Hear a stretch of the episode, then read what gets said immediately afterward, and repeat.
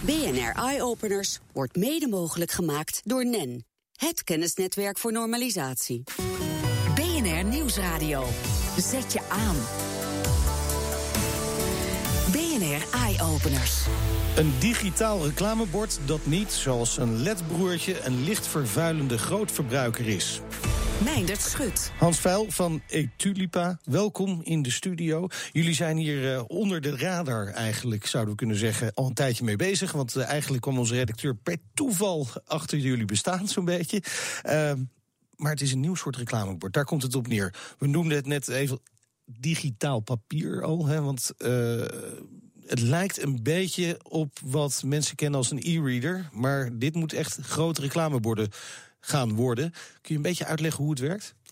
Uh, ik kan een beetje uitleggen hoe het werkt. Het klopt inderdaad. Uh, het, lijkt, het lijkt op de technologie van een e-reader. Ja. Waarbij iedereen weet, als je naar buiten in de tuin iets wil lezen... Uh, in ja. de zon, dan heb je niets aan je iPad. Dan zie je niks. Een e-reader zie je nog perfect. Ja. je weet ook van je e-reader dat het eigenlijk een beetje traag is. En het is zwart-wit, of een beetje grijzig eigenlijk. Nou, wij hebben een hele andere technologie... Uh, maar die vergelijkbaar is met, uh, met die e-readers gebruikt wordt. Alleen het zwart is veel zwarter dan bij ons. En wij kunnen er ook hele mooie heldere kleuren mee maken. En dat is uniek in de wereld. Oké. Okay. En het werkt met uh, schakelende oliedruppeltjes eigenlijk. Dus we hebben kleine cupjes, zal ik maar zeggen, waar vloeistof in zitten. Waaronder een zwarte olie in dit geval. En als we helemaal niks doen, geen elektrische spanning erop... dan ziet het er gewoon zwart uit, dan heb je een olievlek... Mm -hmm. En leggen we een elektrische spanning aan. Dan worden die olie worden hele kleine druppeltjes. En dan uh, zie je eigenlijk de witte achtergrond. En dat is wat je ziet. Oké, okay, en door die elektriciteit er op een juiste manier doorheen te laten gaan, hè, dus de druppeltjes op de juiste manier te activeren of juist niet, ja. kun je daardoor beelden laten zien. Daar komt klopt. het op neer. Dat klopt. En anders dan bij die uh, technologie die er tegenwoordig is, ja. kan het ook heel snel. Dus wij okay. kunnen er ook video op laten zien. Gewoon real, Real-time time video. video. Ja, dus, dus als je straks uh, over een aantal jaren van die hele grote borden ziet... Uh, met zeg maar, kleuren e-paper, zie je de heldere kleuren. maar ik begreep altijd met, met die, ja. die kleuren e-paper... Ja, de, de e-reader, het is niet voor niets zwart-wit, hè? Omdat die technologie gewoon eigenlijk er niet is. Dat klopt, dat zijn zwart, eigenlijk zwart-witte bolletjes die je met elektrische spanning op en neer kan laten bewegen. Ja. Uh, als je daar kleur wil maken, moet je kleurfilters erop doen. Dus als je uh, van wit-rood wil maken, moet je een rood kleurfiltertje erop doen. Maar dan gooi je twee derde van het licht weg eigenlijk. Ah, oké. Okay. En wij hebben een technologie die lijkt op, op printen. Uh, zoals je ook gewend bent thuis op met je, met je inkjetprinter. Heb je cyaan, magenta en gele inktcartridges. Mhm. Uh -huh. Je hebt wit papier ja. en daar doe je druppeltjes inkt bovenop. Ja. En zo doen wij het eigenlijk ook. En met, met die drie kleuren, kleuren kun je eigenlijk alle kleuren maken die er, die net er zoals zijn. een printer. Net, ja, net als een printer. printer. Ja. En uiteindelijk, want hoe, hoe ver zijn jullie daar nu mee? Want je zegt nu real-time video afspelen. Maar, maar, zijn jullie al zover dat het kan? Uh, wij hebben demo's gemaakt voor onze investeerder en ook voor onze klant. Uh, met vier tegeltjes waar we een animatie op laten zien. Dus we hebben ook gewoon aangetoond dat we die videosnelheid kunnen. Oké. Okay. Maar het is handiger om eerst met, iets, met een toepassing te beginnen die iets eenvoudiger is. Omdat er nogal wat werk gedaan moet worden ook in het maken van de, van de tegeltjes. Ja. Dus we beginnen nu met een, een, zeg maar een zwart-witte toepassing in de Verenigde Staten. Oké, okay, in de Verenigde we, Staten Maar we hebben dat al uh, aangetoond dat we gewoon videosnelheden kunnen. Oké, okay, even naar uh, uh, het, de reden van dit uh, reclamebord in feite. Hè? Ja. Want op dit moment, we kennen allemaal de reclameborden langs de wegen. Uh, dat zijn of gewoon statische reclameborden waar je de hele tijd hetzelfde op ziet. Of ja. het zijn elektronische uh, reclameborden ja. waar inderdaad iets op kan bewegen. Of Klopt. het kan verschillen. Hè. Er kan om de zoveel tijd een andere reclame opkomen. Dat zijn meestal ledborden, hè. zijn met ledlampjes gemaakt. wat is het nou het enorme voordeel van deze ten opzichte van die ledlampjes? Nou, het enorme voordeel is. Uh, het is eigenlijk heel raar. Als je een ledbord ziet, mm -hmm. langs de snelweg of in de stad, is op een plek waar het mag. Ja. Wat wij geleerd hebben, uh, dat er heel veel plekken zijn waar uh, reclamemakers borden willen plaatsen, maar dat het niet mag. Omdat ze gewoon in, in, in de bebouwde kom waar mensen wonen. Zijn, zijn de regelgevers, de gemeentes en dergelijke, Mhm. die willen niet dat er grote schermen komen die licht geven. Nee, dat kan en, ik me voorstellen. En in de Verenigde Staten ook bijvoorbeeld bij kerken en scholen. De, iets van 80% van de vergunning wordt afgekeurd voor digitale schermen. Omdat daar gewoon mensen in de buurt wonen. Oké. Okay. Dus dat is wel een grote vraag naar, uh, in plaats van statische borden, naar digitaal. Maar het mag vaak helemaal niet. Oké, want dat zijn, dat zijn locaties waar nu nog gewoon statische borden bijvoorbeeld staan. Klopt. En, en, en daar mogen geen LED-borden komen, maar deze zou daar wel mogen komen. Ja, ja. Oké. En dat is de, de grote eye-opener, zo gezegd. Ja, Ja. in, in, maar in de naam van dit programma te blijven. Ehm, maar, maar je begon net ook al over die iPadje die, eh, die je niet goed kunt lezen in de, in de zon... als je daar een boek op wil lezen, maar de e-reader wel. Eh, Werkt dat met die reclameborden hetzelfde? Dat je een, een, LED-reclamebord in de volle zon... toch minder goed kunt lezen dan een bord dat hiermee gemaakt zijn? Dat, dat klopt zonder meer. Als je gewoon in de volle zon kijkt, ben je met een ledscherm eigenlijk continu aan het knokken tegen de zon. En dat win je bijna nooit. En deze technologie, omdat het gewoon net zoals papier is, die, als, het held, als de zon eh, schijnt, kun je dat gewoon goed blijven zien. Ja. Nou is het vaak met dit soort innovaties eh, dat mensen die daar mee komen, die zijn eigenlijk met iets anders bezig geweest. Toen ze dit opeens bedachten, hé, hey, dit zou het wel kunnen zijn. Eh, Waar zijn jullie allemaal geweest met jullie gedachten? Nou, het is ooit op het NatLab bij Philips bedacht Ja. en eh, ontdekt. En dat is al begin vorige eeuw eigenlijk gebeurd. En toen viel dat eigenlijk een beetje in, de, op, in, in dorre aarde, zeg maar, bij Philips. Omdat Oh ja. Philips stopte met displays maken.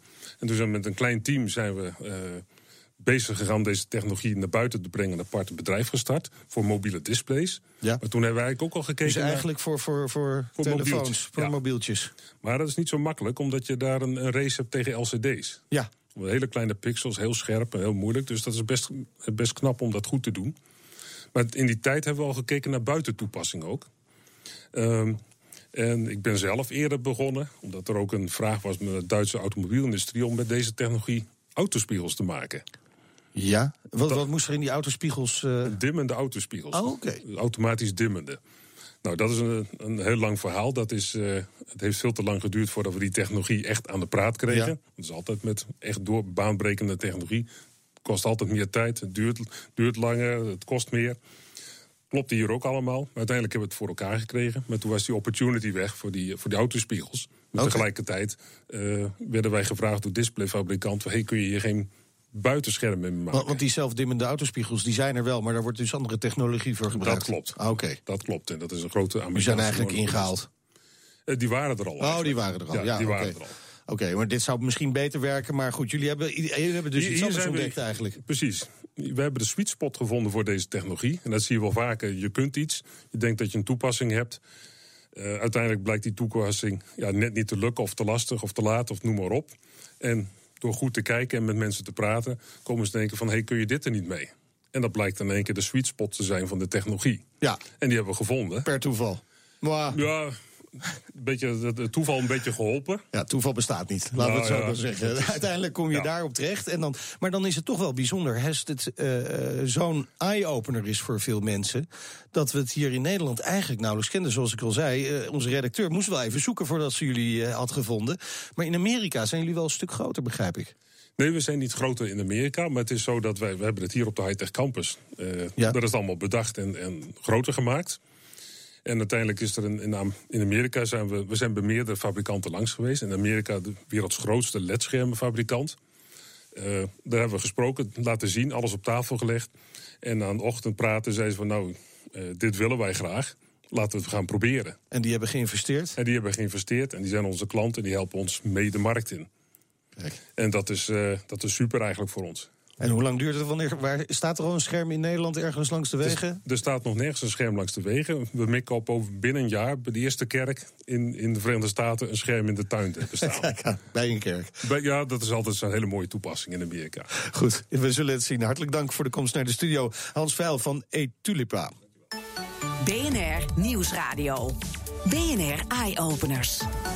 Chloorwater stroomt er al lang niet meer in Tropicana. U weet nog wel, dat eh, roemruchte zwembad in Rotterdam. Maar eh, verder stroomt er tegenwoordig eigenlijk van alles. Het oude Rotterdamse zwembad wordt eh, langzaam duurzaam verbouwd tot Blue City 010. Verslaggever Elfanie Toulaar, die kreeg een rondleiding. Hier hebben we de afgelopen weken de oude discotheek helemaal gestript. Ja, En hier komen flexplekken.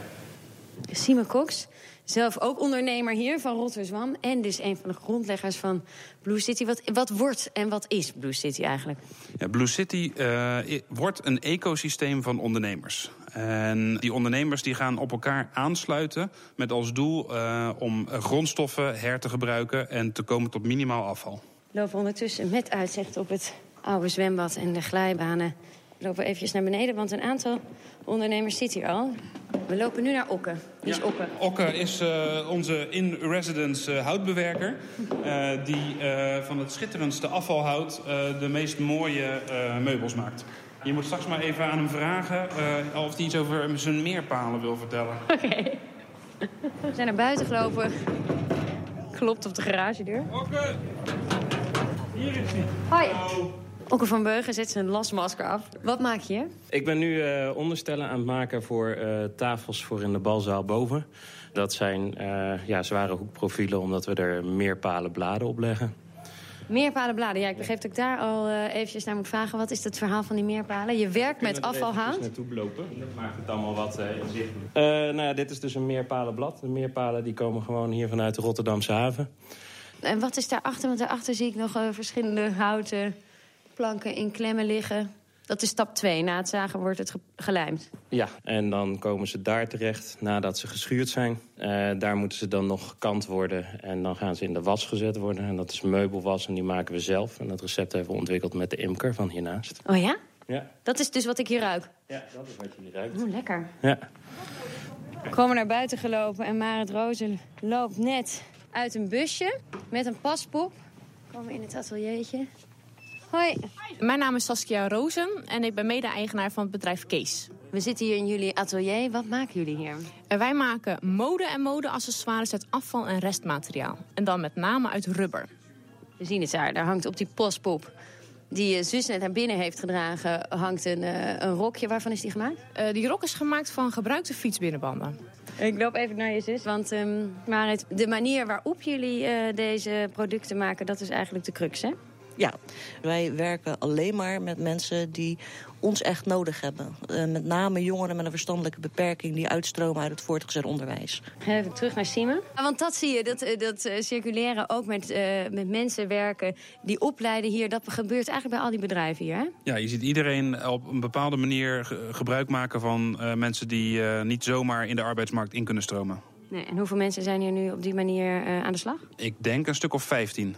En we zijn nog maar net begonnen eigenlijk. En wanneer is Blue City eigenlijk af? Uh, Blue City is uh, nooit af, net als een ecosysteem. Uh, Blue City blijft zich ontwikkelen en doorgroeien. En als ondernemers hier uit hun velletje groeien... dan kunnen ze uitwaaieren naar een andere plek in de stad... waar ze verder opschalen. En dat zei Simon Cox in een reportage van Elvenie Toulaar. En zometeen bij Eye-Openers reflecterend asfalt dat niet alleen een stuk veiliger is... maar ook nog eens geluidswallen overbodig maakt.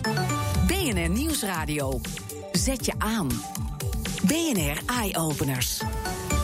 We hoorden het onlangs nog. Het aantal uh, doden, uh, dodelijke slachtoffers op de Nederlandse wegen is voor het eerst sinds jaren weer gestegen. Hoe krijgen we onze wegen nou nog een stukje veiliger? Nou, in Groningen denken ze daar het antwoord op te hebben gevonden. Daar wordt getest met asfalt dat de zichtbaarheid bevordert en tegelijk de geluidsoverlast vermindert. Piet Zijlstra is met uh, Civiel een van de betrokkenen bij dit project. Welkom. Dankjewel. Piet, reflecterend asfalt. Laten we beginnen met de vraag, hoe maak je zoiets? Ja, hoe maak je zoiets? Nou, in een normale asfaltconstructie heb je gewoon steenslag nodig met bitumen. Uh, wat wij doen is... Ja, met eigenlijk een... grind met uh, dat zwarte spul wat het bij elkaar houdt. Ja, daar, daar, komt het op neer. Ja, ja klopt helemaal. Alleen wat wij doen is met een, in dit geval witte gecalcineerde vuursteen... Okay. daar een extra dimensie aan geven en daardoor heb je dus die hoge reflectie. Want ja, je hebt, het, ligt hier voor me. Hè, uh, luisteraars, ja, als ze op de website uh, kijken, dan kunnen ze meekijken via de webcam. Maar dit, dit, lijkt eigenlijk op een bak grind die ik voor mijn neus heb liggen. Ja, wat je hier ziet, um, is gewoon een, uh, een oppervlaktebehandeling. Als je normaal een licht onderhoud toepast op een asfaltweg, dan doe je dat met een bitumineuze ondergrond, ja. waarbij je afstrooit met, uh, in, in dit geval dus deze gecalcineerde vuursteen. Ja. Als je een asfaltconstructie hebt, dan heb je inderdaad, wat ik net zei, een mengsel van grind en bitumen. Dat is dus zwart.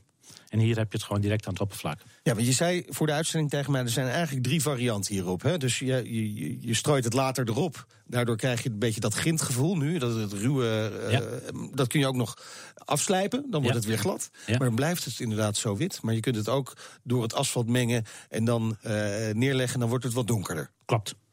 En door bandencontact dus verkeersintensiteit heb je dan inderdaad dat het ook de bitumen eraf slijt. En dan heb je het ook in zicht. Dan heb je het ook in zicht. Ja, nadeel daarbij kan ik me voorstellen. Uh, iedereen die uh, op de snelweg rijdt, die ziet wel, ja, er ontstaat toch spoorvorming. Die auto's rijden allemaal op hetzelfde plekje. Ja. Dat alleen dat gedeelte schuurt. Over het algemeen is wat je dan ziet op, op een snelweg, bijvoorbeeld, als je dat voorbeeld noemt, dan uh, zie je die sporen vooral van vrachtverkeer. Okay. Wat er wel gebeurt, is dat het normale autoverkeer, zeg ja. maar, wel voldoende verspoort. Okay, dat je toch, wel um, die reflectie ja. duidelijk in zicht krijgt. Maar goed, de vraag is: hè, er zijn drie vormen dus. En het is heel erg interessant. Misschien moeten we daar nog even uh, nader op ging, gaan. Uh, straks de vorm van reflectie. Ja. Maar er zijn dus drie vormen. Welke van de drie is het beste? Weten jullie dat al? Uh, ja, dus, uh, als je direct kijkt naar de lichtreflectie en de opbrengst ten opzichte van het besparen op openbare verlichting, dan is die nagestrooide natuurlijk direct het meest in beeld. Uh, voor de lange termijn heb je inderdaad ook um, de tweede variant, die inderdaad geschuurd is. Ja, Oké. Uh, aan de telefoon is op dit moment overigens uh, Fleur Gever van de provincie Groningen, opdrachtgever van het project. Uh, mevrouw Gever, waarom was het nodig om die huidige wegen te verbeteren? Was de zichtbaarheid in Groningen zo slecht? Nou, kijk, waar wij natuurlijk mee te maken hebben in Groningen is dat we relatief veel wegen hebben in het buitengebied. En gelukkig is het bij ons inderdaad nog vrij donker in het buitengebied. Uh, maar wat wij vooral zagen is dat wij uh, nou, door middel van dit soort innovaties uh, een aantal dingen voor elkaar kregen. Doordat we die, dat gebruik maken van het reflecterend asfalt heb je niet alleen maar veel minder openbare straatverlichting nodig. Dat bespaart echt tot 30 procent. Maar bovenal kon je daardoor veel beter de grenzen tussen wat de weg is en wat de berm is zichtbaar maken. Dus waardoor ook automobilisten in het buitengebied vanuit hun koplampen gewoon veel beter zicht hebben over hoe precies die weg loopt en waar die weg uh, heen gaat. En dat, dat verhoogt natuurlijk de verkeersveiligheid. Ja, en er is nu natuurlijk een, eh, een proef in Groningen. Hè? Wat hoopt u voor resultaat te zien daar? Ja, nou wij, wij hebben in gewoon normaal regulier asfalt uh, in de afgelopen jaren al geëxperimenteerd met, uh, met deze vorm van reflecterend asfalt. Dat is ook succesvol gebleken in de zin dat wij hebben gezien dat het inderdaad uh, enorme besparing oplevert voor zowel de verlichting, maar ook voor, voor beheer en onderhoud. Omdat de, de, weg wat lichter is. Waardoor de, in de zomer de temperatuur ook minder sterk oploopt. En waardoor er ook minder spoorvorming plaatsvindt. Um, maar we, we, krijgen steeds meer verzoeken van, uh, van inwoners om uh, geluidsreducerend asfalt, dus stil asfalt, toe te passen. En dat was eigenlijk totaal niet bekend over wat nou stil asfalt zou doen in combinatie met dat reflecterend asfalt. En daar zijn wij dus nu een proef mee gestart. Ja, en Piet, jij bent natuurlijk betrokken bij die proef. Um, nou zijn reflecterende wegen niet helemaal nieuw. Hè? Uh, die worden al gebruikt, bijvoorbeeld in het buitenland. Uh, hoe, hoe zijn de resultaten daar? Die zijn daar eigenlijk heel goed. Even als voorbeeld een stad als Hamburg. Daar wordt al 60 jaar reflecterend asfalt toegepast. Puur vanwege inderdaad uh, minder onderhoud, spoorvorming... maar ook uh, besparen op openbare verlichting. Maar, maar toch, toch hè, ik moet er heel erg aan wennen. Want ik, ik heb hier een bak wit grind voor mijn neus. Zo kan ik het beste omschrijven. Het zit wel vast. Um, eh, maar, en, en mevrouw Gever die zei het net ook al, hè, de, de weg is lichter. Nou, met als voorbeeld, voordeel dat het dus minder heet wordt in de zomer... met dit soort dagen als het zo warm is. Maar het is wel wit. Ja. Het is echt wit ja. vergeleken met een normale asfaltweg. Ja, klopt. Het is ook inderdaad de bedoeling dat je hoog contrast krijgt tussen uh, weg en berm. Ja. Uh, als je, even als voorbeeld, uh, normaal heb je grijze trottoirbanden langs een donker asfalt. -huh. Als het regent, dan wordt die grijze trottoirband wordt nat. En ja. dan heb je hem net zo donker dan het asfalt. Okay. Dus met andere woorden, het contrast is gewoon weg. Door deze toepassing heb je dus wel hoog contrast tussen berm en weg. En dat is heel belangrijk. Ja, maar, maar over contrast gesproken, normaal hebben wij op dat prachtige zwarte asfalt witte beleiding. Ja. Valt die beleiding niet weg op dit nee. witte asfalt? Nee, we hebben daar ook onderzoek naar gedaan. Even als voorbeeld weer de A35 bij Hengelo. Ja. Daar ligt ook eenzelfde soort type asfalt. Dat is dan niet geluidsreducerend, maar wel met hetzelfde effect. En daar hebben we normale witte markering toegepast. En daar uh, zie je inderdaad voldoende contrast. Okay. Andersom, uh, even omdenken. Je kan ook prima een zwarte beleiding maken op deze manier van asfalt draaien. Oh ja, ja, maar dan moeten we echt heel erg wennen. Nog meer wennen. Is dat, is dat ook beter, zwarte, zwarte beleiding? Nou ja, je hebt inderdaad dus hoog contrast. Ja, ja, dat is zeker, dat is duidelijk. Uh, nou, dit, ja. Uh, wie, wie, weet, ja, de proef in Groningen gaat het allemaal laten, laten uh, zien natuurlijk. Ja, Wij gaan donderdag gaan staan schuren op dat oppervlak. Op het tweede proefvlak, zodat daar ook de reflectie direct zichtbaar is. En we gaan vrijdag geluidsmetingen doen. Uh, en dan gaan we zien wat die ja. aan, aan, geluidsreductie nou ja, doet. Maar even over die ge geluidsmetingen, want dat is interessant. Het is niet alleen maar beter zichtbaar, maar dus ook vermindert het geluid. Het geluid wordt natuurlijk veroorzaakt met name door de rubberwielen op het asfalt. Ja. Uh, hoe, hoe komt het dat dit stiller is dan normaal asfalt? De, dit asfalt heeft een ho hoge holle ruimte. Dus met andere woorden, je, je absorbeert eigenlijk het geluid van, ja. van het bandencontact. Nou, doet mij dat gelijk denken aan een uh, soort asfalt... die ooit ook met heel veel bombarie is ge geïntroduceerd in Nederland... namelijk het, uh, het ZOAP. Hè? Ja. Uh, ook met veel poreuzer, waardoor het veel geluid opnam. Maar dat had één heel groot nadeel, of eigenlijk misschien wel twee. Uh, eentje was, ja, het sleet wat sneller. En het tweede, heel belangrijk, als het ging ijselen... dan werd het ook echt spekglad. Ja.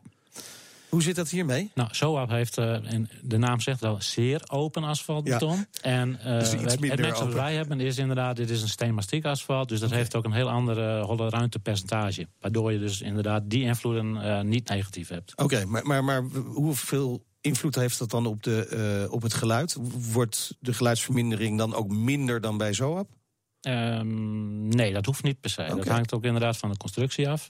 Uh, wat we hier doen is uh, zo rond de 3 decibel uh, geluidsreducering. en 3 decibel is echt heel veel. Als je dat hoort in, in een geluidsverschil is dat enorm. Ja. Nou hebben we hier toch nog heel weinig over gehoord. Hè? Ook over dit project van jullie. Hoe komt dat?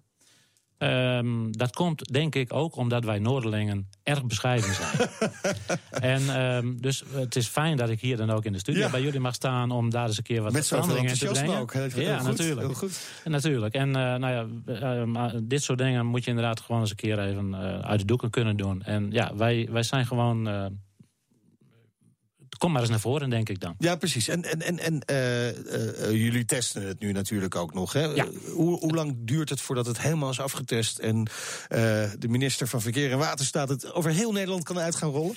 Nou, ik denk dat wij ongeveer een jaar onderweg zijn om eens goed te monitoren wat er allemaal gebeurt. En uh, ja, dan zie ik inderdaad grote uitrol komen. Ik ben zelf bijvoorbeeld ook betrokken bij de Gaasperdamme Tunnel. Dat is een uh, drie kilometer lange uh, langs, langs de landtunnel ja. in, in uh, Wording. En daar ben ik ook bezig met dit soort types aan asfalt. Ik kan daar nog niet verder over zeggen. Maar, dus ik verwacht wel een grote uitrol. Nou, ik ben wel heel erg benieuwd. Welk stukje weg kunnen we het gaan testen? Precies? Dit is de N83 bij uh, Sabaaldeburen en, en Oldenkerk. N83? N380. N380. N380, dames en heren. Nou, wilt u nou s'nachts eens beleven hoe dat werkt met reflecterend uh, asfalt? Daar moet u zijn. Hartelijk bedankt voor de komst naar de studio. Piet Zijlstra van Polyciviel. En ik bedank ook Fleur Gever van de provincie Groningen. Dit was hem uh, voor nu. Op bnr, bnr.nl slash eyeopeners vind je nog veel meer informaties, innovaties met impact. En op Twitter vind je ons via BNR Eyeopeners. Heb je nou zelf iets leuks gezien of bedacht? Stuur dan een mail naar eyeopeners.bnr.nl. Je hoort ons in de toekomst. BNR Eyeopeners wordt mede mogelijk gemaakt door NEN. Het kennisnetwerk voor normalisatie.